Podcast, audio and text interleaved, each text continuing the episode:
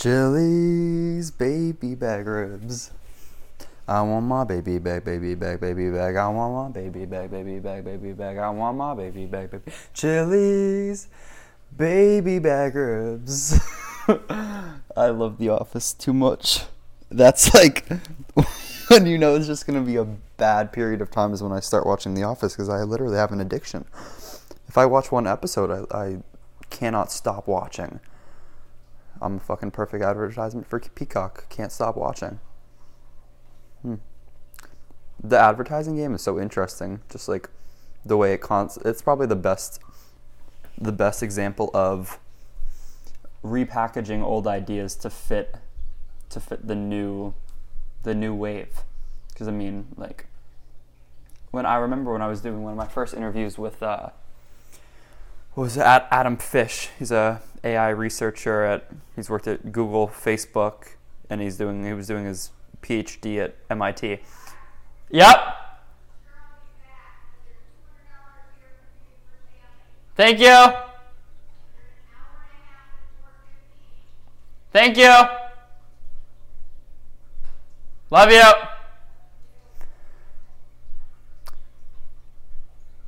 And the way I said, uh, the way I was talking to him made me seem so dumb. Listening back on it, at least. But I was, I was, we were talking about like personalized advertisements, and I was like, you know how Facebook harvests your personal user data and and sells ads directed toward. You. I was just saying it in a really like not uh, unnuanced way.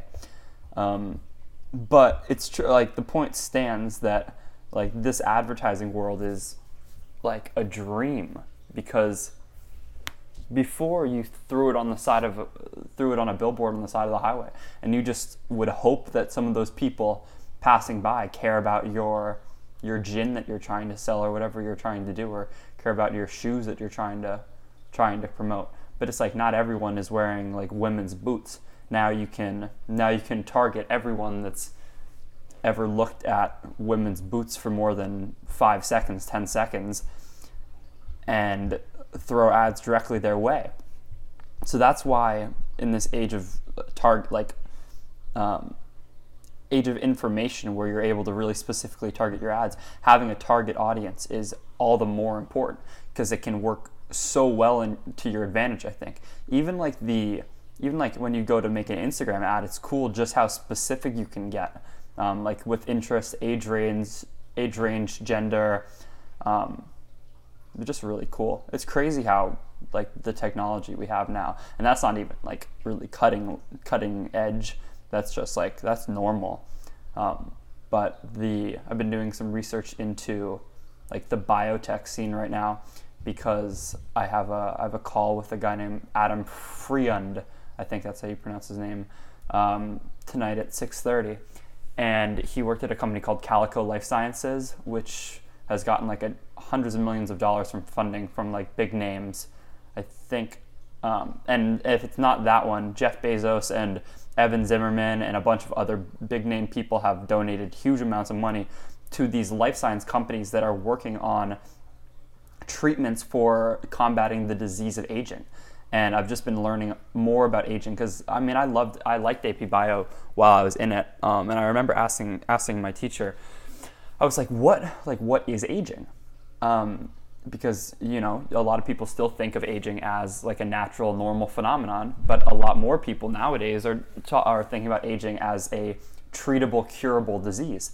And she she basically told me, Dr. Filer told me. Uh, telomeres, telomeres, which are the caps on the ends of chromosomes.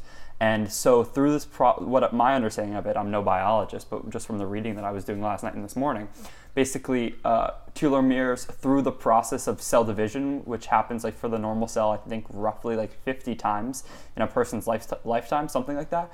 Around the 50th time, or like somewhere in that 30, 40, 50, um, the telomeres are like getting like worn down with each repetitive uh, division, and so eventually the tel- telomeres like completely dissolve or whatever whatever they have they, they're not there anymore, and the maintenance molecules that re- repair them stop ma- uh, ro- stop repairing them.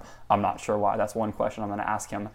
Um, and basically those D, those chromosomes of the DNA, the two strands, say the DNA strands are like this because it's the double helix, they become uncapped, and uh, the telomeres no longer cap them, so they're totally wild, and they, there's all types of problems that occur when when basically the telomere cap is removed, and so that's one of the primary primary uh, mechanisms of aging, I believe, from my understanding of it. But just like through through the reading I've been doing and the research, it's just so much more complicated than you would like than you could expect. Like the human body is insane. Like like it is just mind-boggling that there's so many mechanisms like involved, so many processes. I mean, you got to think it's the human body is the result of like 3.4 billion years of of evolution. Like who knows how that those first initial initial biotic signs of signs of life uh, came about. Maybe it was in uh, deep ocean sea vents, uh, the volcanic vents.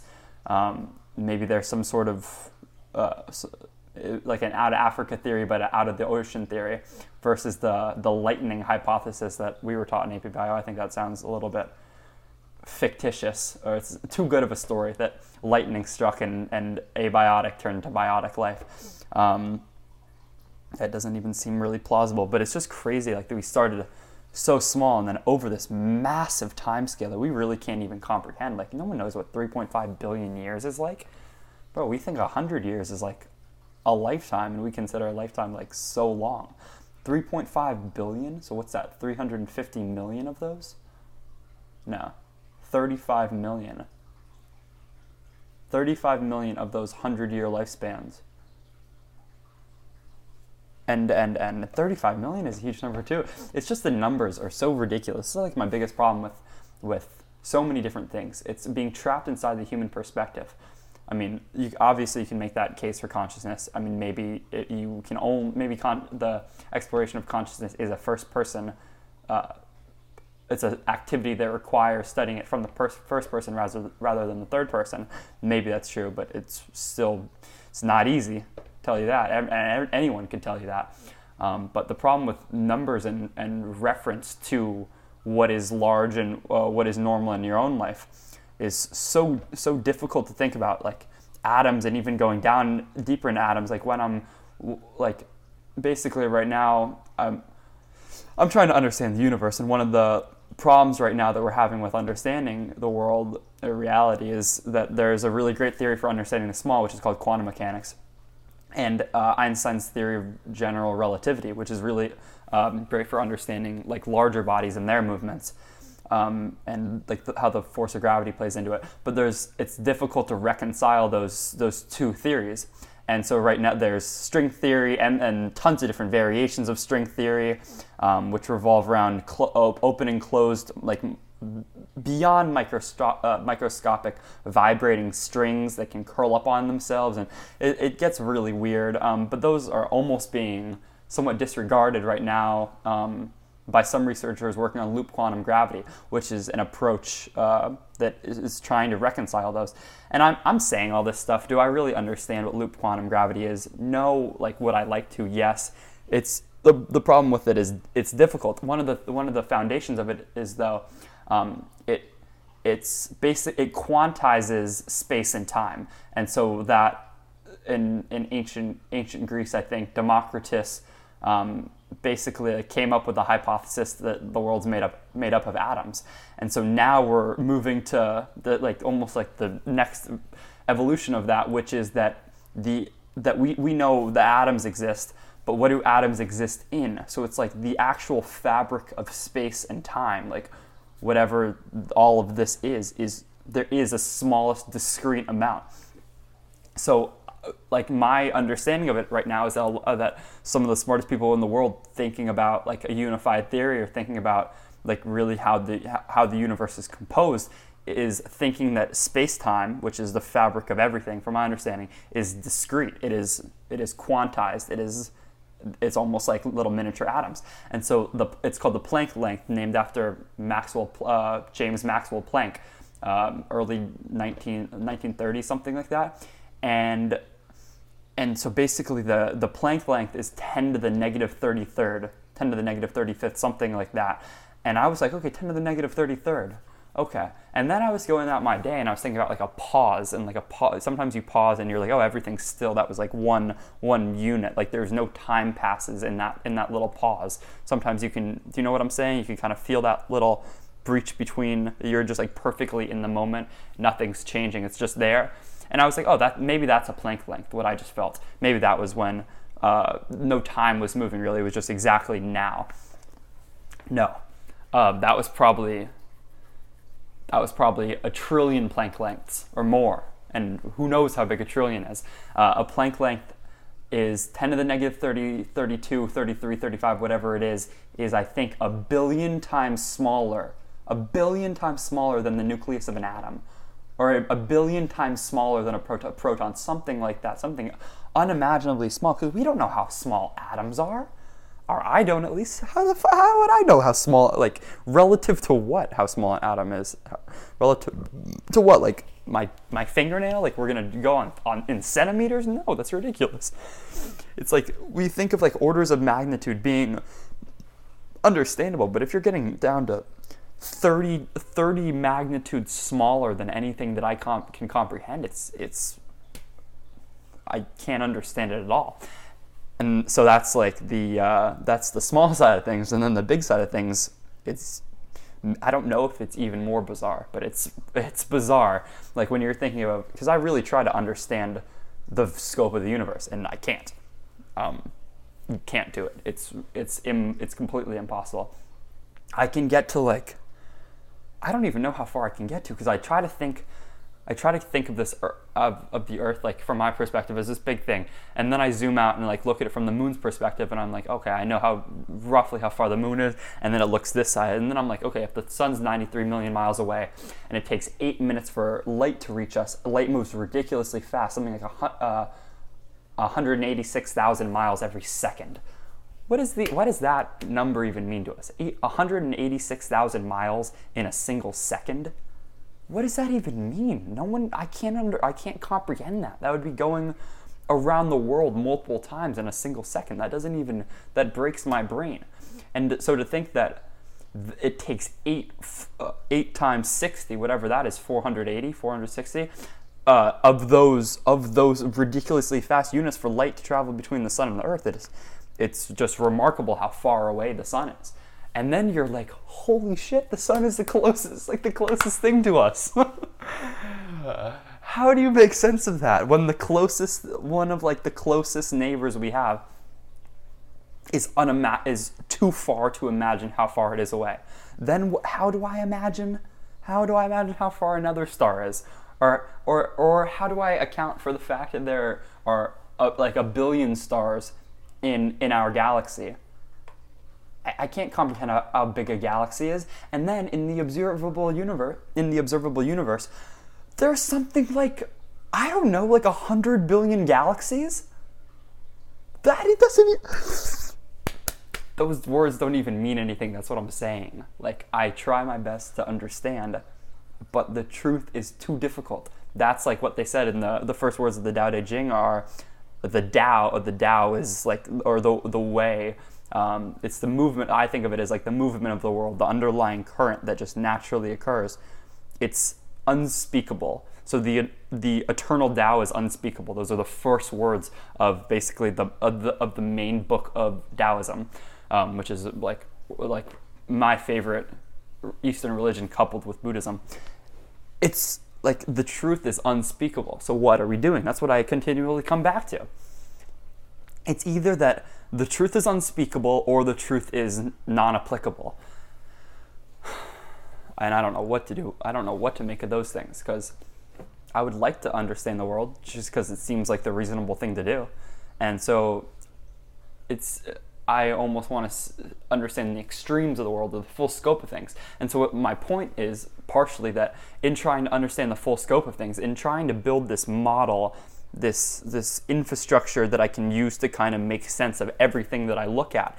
It I think I originally thought that it was going to be like it was going to be like a hundred branches or something. I don't know if that even makes sense, but I thought it was going to be like a, a really difficult job, but that I could eventually have this I mean, I never said this straight out, but that I would eventually have this model in my head that I could use to maybe look at everything. No. Everything's too complicated. It's like that's the that's the problem with being a generalist. That's why people specialize because it's too fucking complicated.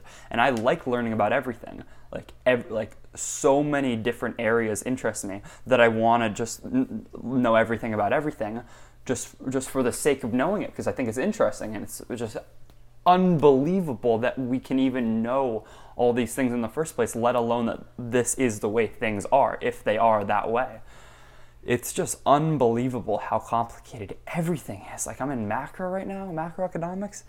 It's so complicated. I mean, that's one of the things I'm like, damn, does it really need to be all that complicated? But like when I was doing the biology research, I mean, there are people way everyone working there is but like way smarter than me. Like they know what they're doing. Like they wouldn't try to try, purposefully overcomplicate things. Like may, maybe in hundreds of years, like if we stay alive that long, then we'll we'll be able to come up with simpler models. But right now, it is just wildly complex. I mean, if you think about what is it, the second law of thermodynamics, that things just uh, that mo- things move towards greater and greater entropy, and entropy is something like chaos or or disorder.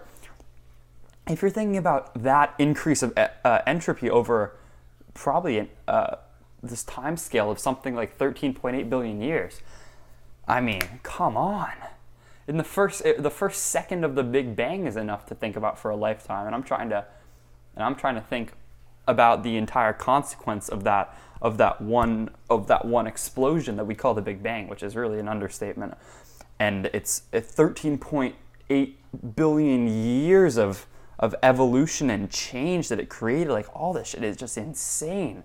Like it is unbelievable to think about. I, I can think about it for all day, but where does it really get you?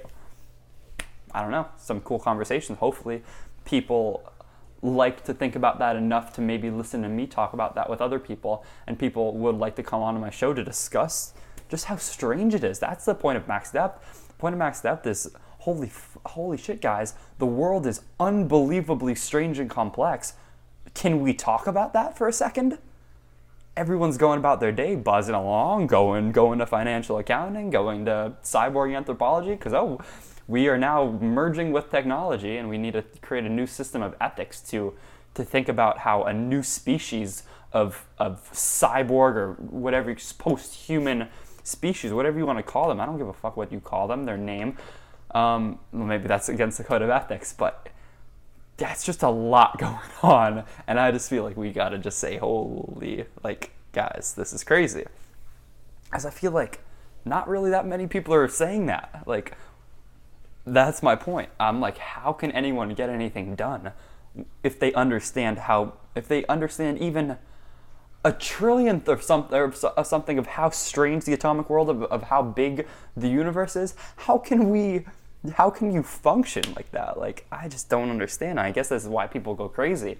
I mean, I'm sure a lot of um, crazy people were actually just really smart people that didn't didn't know what to do with all of their all of their learned knowledge. I mean, I could totally see myself going absolutely off the off the deep end um, after after learning how strange the world is. That's what the character in my book does. Kay, after I mean, he kind of goes with he kind of takes for granted that string theory is correct and that the world is based in 11 dimensions that, that and that there's a lot more um, to reality right in front of us that we can't see and i've kind of i feel like i've matured a little bit away from that stance i don't take that so much for granted even though i, I still think of it as a real possibility he is almost like paralyzed by that understanding. He's like, guys, how can how can you get anything done? He doesn't say this, but like the message is like like what is going on? Like there's de- there's caverns in my mind, like there's there's this unconscious thing that Contr- that kind of informs and controls my actions.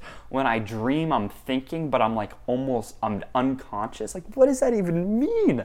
How can we come up with ideas when we're not when we're not thinking. Like how, how can there be an idea inside of us that we don't know right now?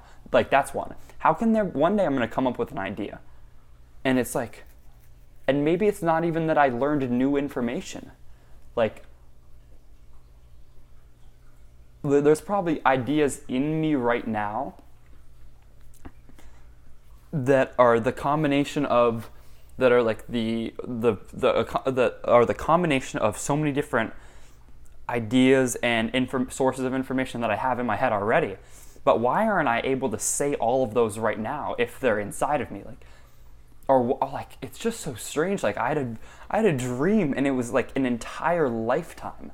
I was like I was in Bora Bora. I was I was on the mat. It was raining, and then I was in these like these long tunnels in this like underground bunker, and then I was in a hotel, and like uh, where was I? I was somewhere else. It's like and then I was old or something like that. And it's just it's just so bizarre. And I just don't get how anyone could go about their day without like this is what Willow was talking about when we, I had her on the podcast. But I mean, I knew obviously I knew she was she thought this before too.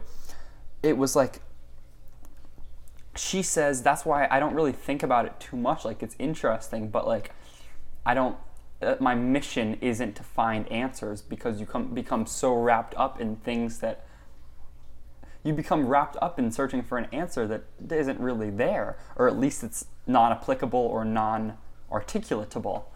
And God, could I learn some wisdom from that? But I feel like I'm too deep already, so maybe I'm just maybe I'm just done for. But I don't know. I'd like to think that I'm doing something good, worthwhile. Because like it's like, am I do, am I doing something worthwhile? I hope so. I hope someone. I mean, no one's watching this now, but maybe one day people will. I mean, think about. I mean, I whenever I get sad about people not like recognizing me, which is self-centered and sounds ridiculous to say because I really haven't done enough work to, for people to to deserve recognition. I haven't really put out anything of supreme quality. But like Nietzsche didn't really get any recognition, and he was a profound thinker and a profound writer.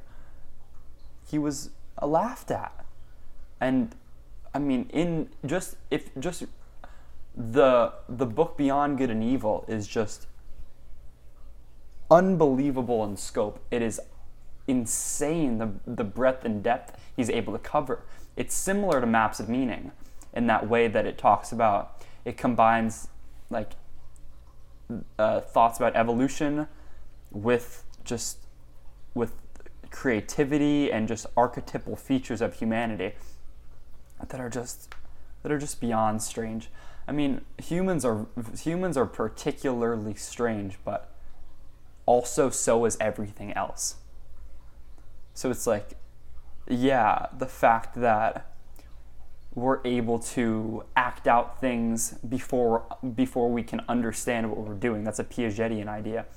Um, or like, or uh, for an example, kids can act out the rules to games and play in a cooperative manner without being able to say what rules they're acting out. They can engage in fair cooperation without saying that they're being fair and just um, and want to play again. Though their actions speak before their words could even speak. It's not just louder, it's that the, the words aren't even there and they can speak, or animals can do things. And they, I mean, they can't speak what they're doing. People think, like, one of the things is, like, how, how advanced are humans compared to other animals? We don't know. I mean, like, really. But, like, we can think of, like, dogs or, or chimpanzees or, or any animal that makes noises. People are, oh, well, they're speaking. They're speaking. No, they're not. They're making noises that are signaling to maybe 10 to 100 different different uh, uh, patterns of common common uh, things that uh, we should bring attention to.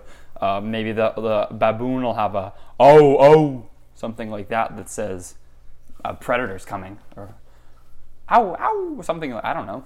Fucking make make make your own bam, uh, baboon noises. Um, and then see how ridiculous you sound but it's like they're just nowhere near as complicated as us. Like we can, we are so, we're just so complicated. And that's like the thing is, I I, I struggle with thinking of us as simple thing of sim, seeing the world really simply and seeing the world really like uh, as being really complicated because I think it's both, and you can look at it from different levels of analysis, obviously. But like the simple simple way maybe you can find the simple model but like the complexities of each individual step in that simple model are just unimaginably complex and dense and difficult to understand and take years and years and years and years of understanding to understand just a single step. So the fact that I'm trying to get this entire model built before I die, I mean, hopefully uh, I can send some money money into Calico Life Sciences and freaking get me another 10 years at least, something like that. I say 180, but I want 180 and I say I want to live to 180 years. Um, but I mean, who after that first 100 am I am I active? Am I still going to be able to pump? Am I still going to be like going out? Or what, what is my what is the 100 to 150 years span of my life look like?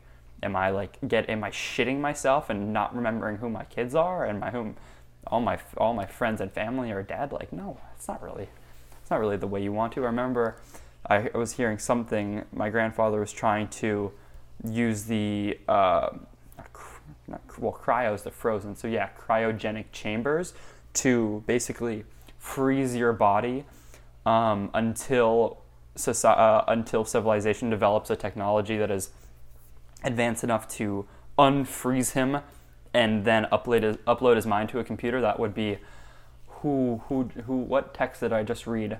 Uh, cyborg cyborgs as warp drive, something like that. I forget what the authors were, and they were talking about different evolutions of of what like cyborgs will look like, which for me is like a huge spectrum of like just increasingly increasing merger with technology. Because I mean, when you think about is is a person riding a bike a cyborg? Is a person with a pacemaker a cyborg?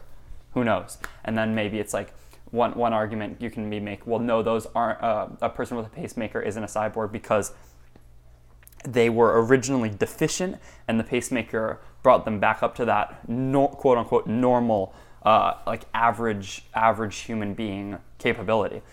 Um, but then it's like then you, you have to adjust for what the new normal will look like because I mean in, in 30 years or 100 years or 200 years the new normal might be extremely genetically engineered. Something you remember that show Lab Rats? Fire Show fire show. Maybe that's our new normal. And anyone, and then like a normal person born today would be a severely deficient person compared to those those post-human cyborgs, which are really now their new normal. It's like it's it's very difficult to pin pinpoint anything down when things are constantly changing, and I think maybe that's the point.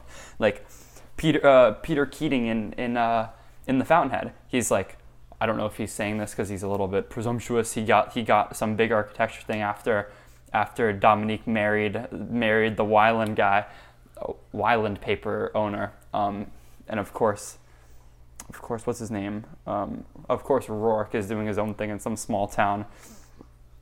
But um, Peter Keating goes, yeah, like the the fundamental axiom has changed. People that only um, it's a book, it's something like a, a novel about the characters, and it, it, one of the major themes is architecture, since they're all kind of somewhat architects.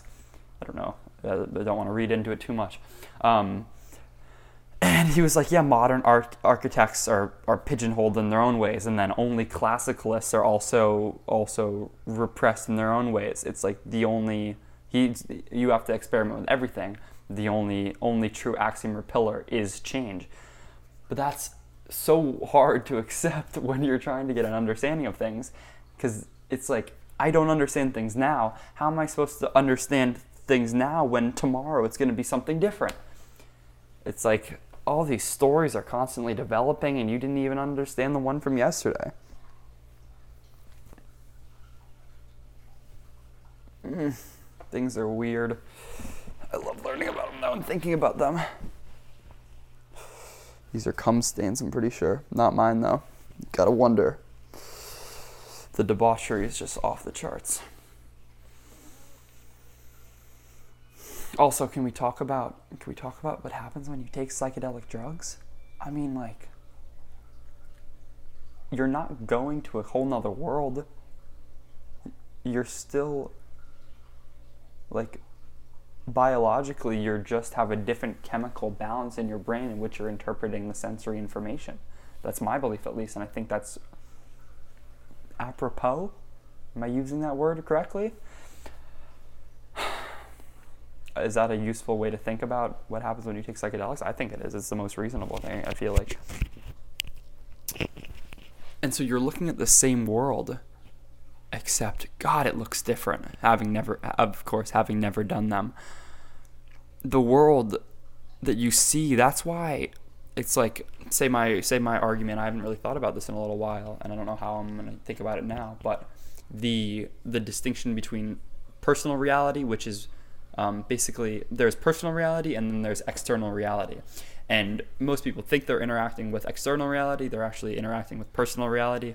Personal reality is our ability to make sense of external reality, our abstractions, representations, pattern recognition of of this thing. This we only have five senses. Maybe it maybe it would take a thousand senses to understand everything, or maybe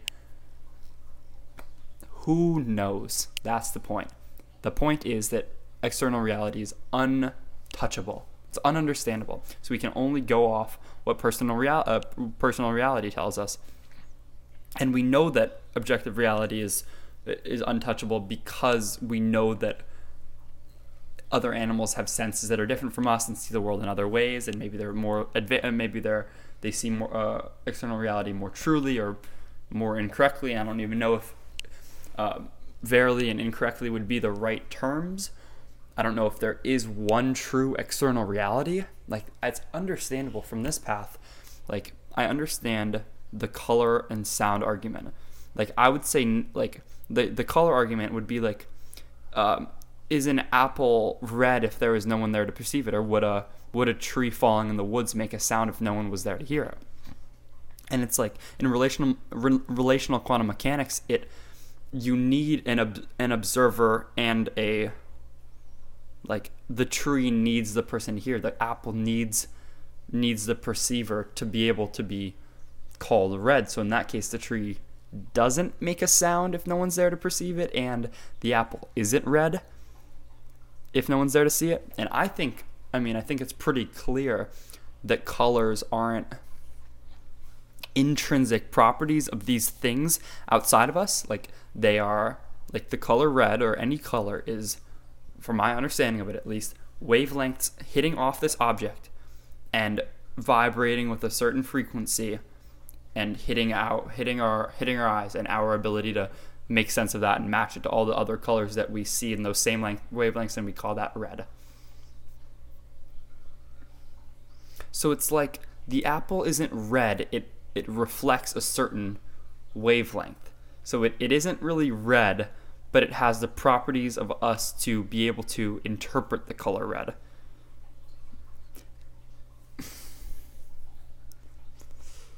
George Berkeley's argument, I think, it was something like that there is no external world and that our ideas are basically fed straight down from us through God, which I think is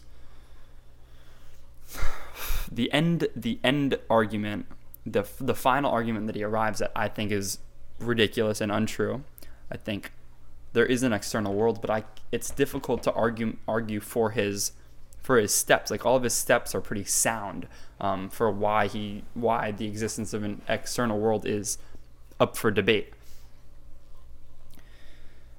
Because once you say that that color is an intrinsic property, then you'll say um, like okay, those are only sec- sound and color are secondary properties, but like motion, size, and maybe mass are primary qualities. But really, Berkeley's argument is just like, well, why would you say like that's such a vague line to draw that secondary qualities are are our imagination and our painting of red onto the world? Why isn't size and mass and shape also? I don't have an argument for that. And his arguments basically like the brain and vat argument are almost like it's different from the simulation argument i think the simulation argument is better um, brain and the vat, is just I think it's a, I think it's something like a fantasy. Like I don't I don't think so. And it's also like is personal personal reality versus external reality really even really even that applicable when I know at a fundamental level that we are me as an individual, I as an individual is really not separate from this entire interconnected system of the world. Like, I mean, there are different systems. I don't know if any of them are really closed. I think it's all kind of one giant system if you wanted to see it like that. It's another problem. Can't even talk about that. Um,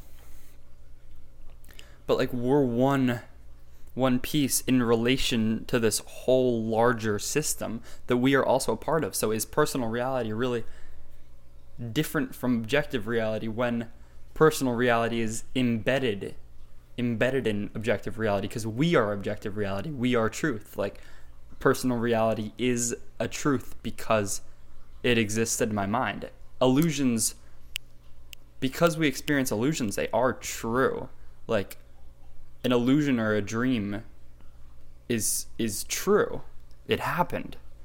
Like you experienced it. It's just weird. I don't know what, what a good definition for truth is.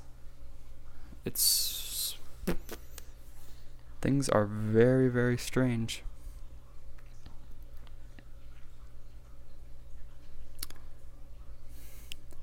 But it's like when I'm doing this this research into longevity or whatever it is, like one of the one of the cool things I found was I always wondered why why was um I don't know if you guys know this or I guess I'll just tell tell myself since I don't know if anyone's going to be watching, but um it's kind of negative to say that, bro. You got this. Um intermittent fasting and restricted diet are often found in blue zones and blue zones are basically areas where it's like fairly or very common to find people that are 90 and that live past their 100s. And so one of the key characteristics of blue zones, those longevity prone environments, are restricted diets. And a similar uh, similar effect can is found um, through intermittent fasting, I believe. So it's just like I mean, one one thing is it's more difficult. It's just like strenuous to carry around a way bigger mass. It's like you're tired all the time. So it makes sense that there's just like less stress. But this, but the thing is, stress is a difficult, difficult word word to use in that in that description because I want to use stress in a positive sense. And in, when I'm saying why longevity is is linked to a restrictive diet, because that uh, the intermittent fasting puts your body into a place of beneficial stress. And so it's something like um, something like the amino acids you get from meat are so abundant that it almost sedates your body, and that maybe the argument for the plant, the uh, vegetarian diet or the vegan diet, I guess, would be that plant proteins contain. Uh, the plant diet contains just enough amino acids to um, give you enough nutrition, give you the fundamental nutritions, but not enough to sedate you. So in that diet, you're like your body is primed for attention uh, which uh, like increases your ability to repair DNA, like what we were talking about in the, the beginning when the telomeres are, are uncapped, like maybe that maybe a, a plant-based diet with a, a stable amount of a stable and right amount of amino acids are more able to attend to those uh, breaks.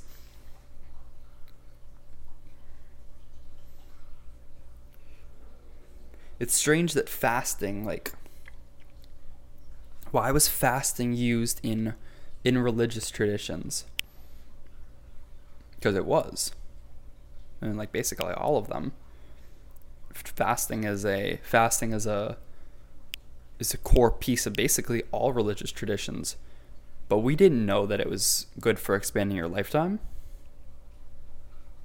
We thought in some way it was holy. And the brothers Karamazov in the monastery, um, they're like, yes, Father Zosima's Zosima's corpse reeks of decomposition because he didn't adhere to a strict fast, and and the elders or the monks that were most most um, vigilant in their fasting and vows of silence were were thought of as most holy. But why?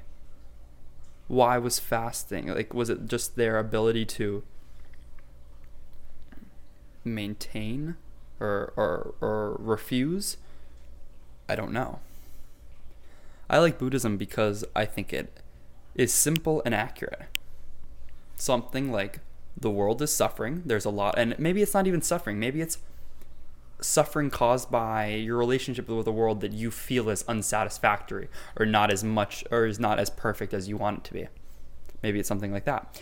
But maybe that uh, that suffering, that unsatisfactory feeling is is because of your desires and attachments to the world. And so I think it basically goes if you get rid of your desires and get rid of your attachments, then you'll see suffering and you enter enter this something like it en- enlightenment or nirvana.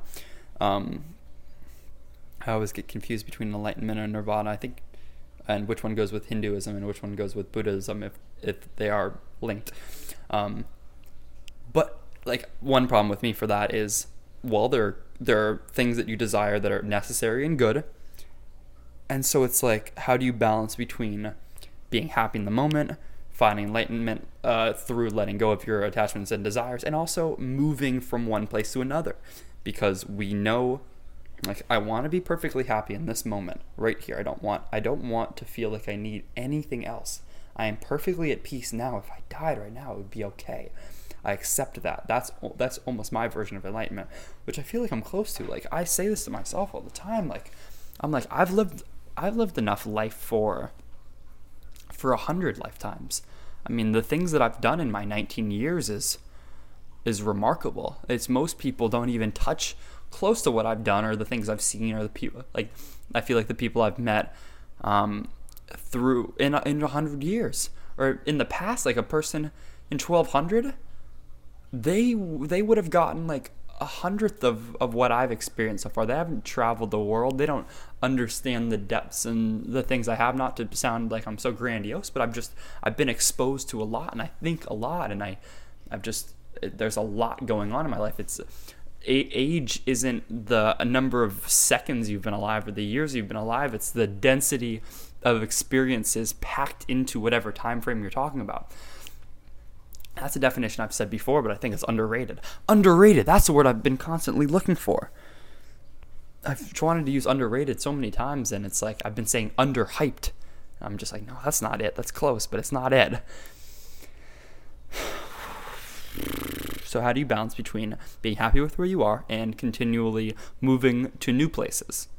And I think it's just being mindful that those are two extremes. Being that's the conservative uh, of wanting to maintain exactly the structure, and the liberal of uh, wanting to continually continually change. And it's like, no, you wanna you want to do both. You want to maintain the structure you have, and you want to get uh, you want to cut down foundation or you want to cut down pieces that are uh, inactive or inefficient and rebuild them or restructure with the new information you have so it's the combination of those two opposing forces so i think it is it is able you are able to um, both be happy in the moment and move towards new places. It's just difficult. And i think that's that's the balance that i, I hope to achieve I, I would like to achieve um, because that would be great. Because then you would combine the the wise old man that would combine the wise old man that is happy in the moment and the shrewd businessman that has a that moves the world. So you both move the world and are happy and fulfilled at every point in your in your journey, which is I mean, what better what more could you ask for than that? To do something meaningful and enjoy what you're doing that's why I want to do this so bad because I could literally fucking sit here and talk to you guys like forever. And imagine if there's another like another person like me that likes to talk here. Hopefully, we would be able to have some discipline to like the problem with uh, conversing with Andrew is he has a lot to say and he talks for a while and it's like I want to say some stuff too to sometimes so it's difficult to kind of barge in because I don't want to interrupt them because I don't because my job as a host is, is to listen but it's also like I have a lot to say so you know it's it's difficult it's, I live a really difficult life. JK. My life's really, really good. It's actually stupid how good it is. Like, then then you could think like, oh, simulation argument. My life's so good, it's not even real. But that's not. I think people uh, are confused about when I say or when we talk about a simulation, like what we're really saying. It's not. It's the simulation argument and the brain and the vat argument is different, or like the matrix argument is different. The matrix or uh, the matrix simulation is that you're hooked up somewhere and that all these things are being projected into you. But my version of the simulation argument is that somewhere, so it's, I mean, dude, the Big Bang is a simulation argument. Like our basic understanding of what of of reality that the Big Bang happened and that we exploded out of it and that somehow somehow life formed and that somehow we've developed consciousness and be able to have discussions like this, even though this isn't a discussion, it's just me talking. But it's it's like me. It, this is this is a discussion because I'm battling my other points of views and constantly attending to them but it's like the simulation argument is something like someone presses a go button on a computer and then and then it starts. And then like you know people maybe there are rules to the game um, and those are something like fundamental laws um, but i think in any way you look at it the big bang and how we think see things now that this is a simulation. Maybe it's not a techno uh, like uh, a a program driven or uh, a code driven simulation, but it's the same thing. It's a biological simulation or whatever, a chemical or electromagnetic. I don't even know what it is. That type of simulation. Like it is v- ridiculously complex. We can't understand it. We don't know who our creator is. We don't really. We're trying to understand the rules of the game. It's a lot. My throat's dry. I think I'm gonna go have some lunch. I got a massage today. I got a call with Adam. I have a recitation. I had one class today. I don't know what I'm gonna do with Willa if she gets COVID. Of course, I want to see her, but like right before I go back to school, it just feels a little bit rushed. But I would, if she get does have COVID, I would seriously consider spending five days with her. Cause holy shit, that'd be really great. I miss her. Love is a strange thing. Like it's so weird how real human emotions are like the emotions we feel. I always i used to have a much more stoic approach that you could that happiness is the cookie that the brain bakes itself and maybe it is but like thing, things like pain or because i never really experienced pain so i didn't know that it was uncontrollable or love or, or sadness or sorrow like these things are inescapable and not not they're not you don't do them. They happen to you which is just bizarre. And it's weird how strong the force is. Like, you think you're in control of yourself, but if you're not in control of your emotions, which I would argue that basically no one is, like, I, I would say I'm pretty stoic and still I'm not anywhere near in, in close to my, uh, in control of my emotions. You're guided by forces which you don't understand and you're not in control of. And you say you're the agent for all of your actions? I don't know leave it on that idea. Ooh, nice little voice crack to end it too. I wish, let's see. I'm grateful for everything. I'm super, super grateful. I hope I have more interesting conversations with people. I hope to understand more about the world. I hope it's useful. I hope other people lead meaningful and fulfilling lives. I hope we can decrease the suffering of the world like not not to sound like lofty without without proper co- uh, without proper feeling. But it's like I live such a good life. I just like it sucks that not everyone can live with like me, and like that's genuinely how I feel. Like I can't. I'm not really in a position to change the lives of millions right now. Like I don't. I don't know. Maybe I maybe I have the capacity to in my hands. I have no idea how to do it. Um, maybe I'll learn along the way. Maybe this will this this will help people, or I'll start a company, or advise a company, or help fund a company that really helps a lot of people. But I mean, there's so much suffering in the world, and a lot of it is economic. So the problem is when you say when you if you said to a really poor person, money doesn't bring you happiness. It's like, all right, fuck you. Like money brings me the things I need to not be so fucking stressed all the time about what about the shitty job I have to work and the so many responsibilities I have because I'm poor and like just the difficulties of all of it. But it's also at one level like it's the middle way all over again. Of course, it's the middle way with everything. It's that um also when you're at a level like a, a moderate a moderate income level when you're not like when you're not food insecure or shelter insecure or you can pay for your education with somewhat somewhat ease or without like serious difficulty without selling your house or something. I don't know what the exact line is, but the difference between 300,000 and 300 million that increase doesn't bring you more happiness automatically. You have to it's the way you engage and interact with the world. So if you think having physical cash in, in your hand is going to bring you happiness, obviously that's wrong or a car or a house. No, it's about your relationship with people, your love of the journey and just your immersion in the world that brings you all of those things. Um, I love you. I'm grateful. Thank you. And goodbye.